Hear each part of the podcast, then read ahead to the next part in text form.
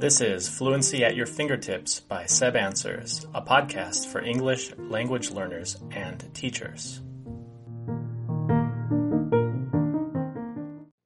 Hey everybody, I'm really happy to be speaking with you about all of the things that I'm doing with TOEFL preparation for my students. Presently, I've been teaching online and I teach classes on Zoom. Students get a lot of practice with each of the four sections we do practice with Slido to set a time limit to simulate the real test. So it gets the students ready to work with the, you know, the the time that they will be allowed to answer questions on the real test. The other app that I really like to work with with students is called Flipgrid. Again, I can set a time limit that simulates the test and students record and submit their answers through Flipgrid.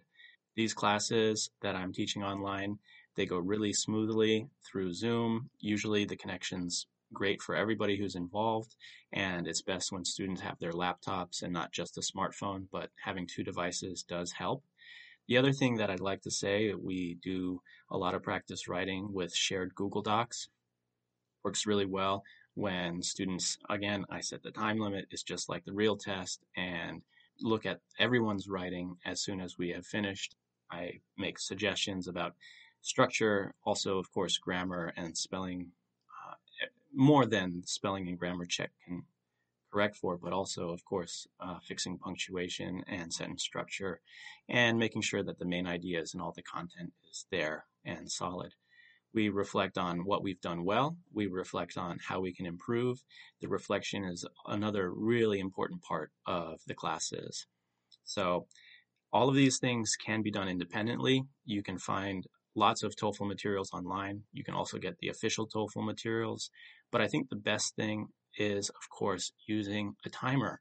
So if you're ever going to practice with TOEFL materials, make sure that you're setting the timer and working to strategize to answer as many questions in the reading as you can within the time limit. If you're not doing that, then you're not practicing like the test. And when you're not doing test practice, you can do other types of practice that will really build your reading speed and your ability to listen and take notes. Those things you can find articles online that you're interested in, things that you love to learn about. I really, really like TED Talks. That's TED.com. And you can look at the video transcription. You can follow along. You can practice shadowing. That'll really improve your speaking skills. You can uh, listen to it and watch with uh, transcription in your native language so that you understand everything. And then you can turn off the transcription or turn off the closed caption and just try understanding what they're saying in English.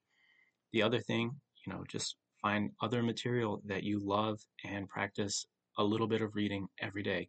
It can be short, or you can learn to love reading and read more and more every day. And that's going to be the fastest way to grow your skills for an English language test like TOEFL because you're going to be learning grammar when you don't even study it. You're just reading. You're going to pick it up. It'll improve your writing.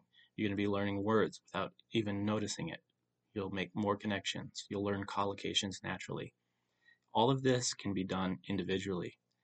I enjoy working with students, and I think the students really get a lot out of my classes, but independent, extensive reading and listening practice can always be done independently.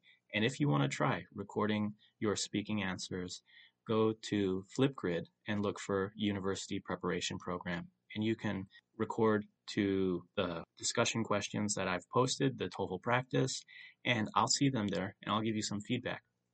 So I encourage you to give it a try and continue shadowing if you do this. Shadow with TED Talks, shadow with my podcast and video transcriptions, and send me a message if you want go to sebanswers.com. My email is there. And also, just now, here I'll tell you, seb at sebanswers.com. Send me a message, and I'd be happy to give you some tips.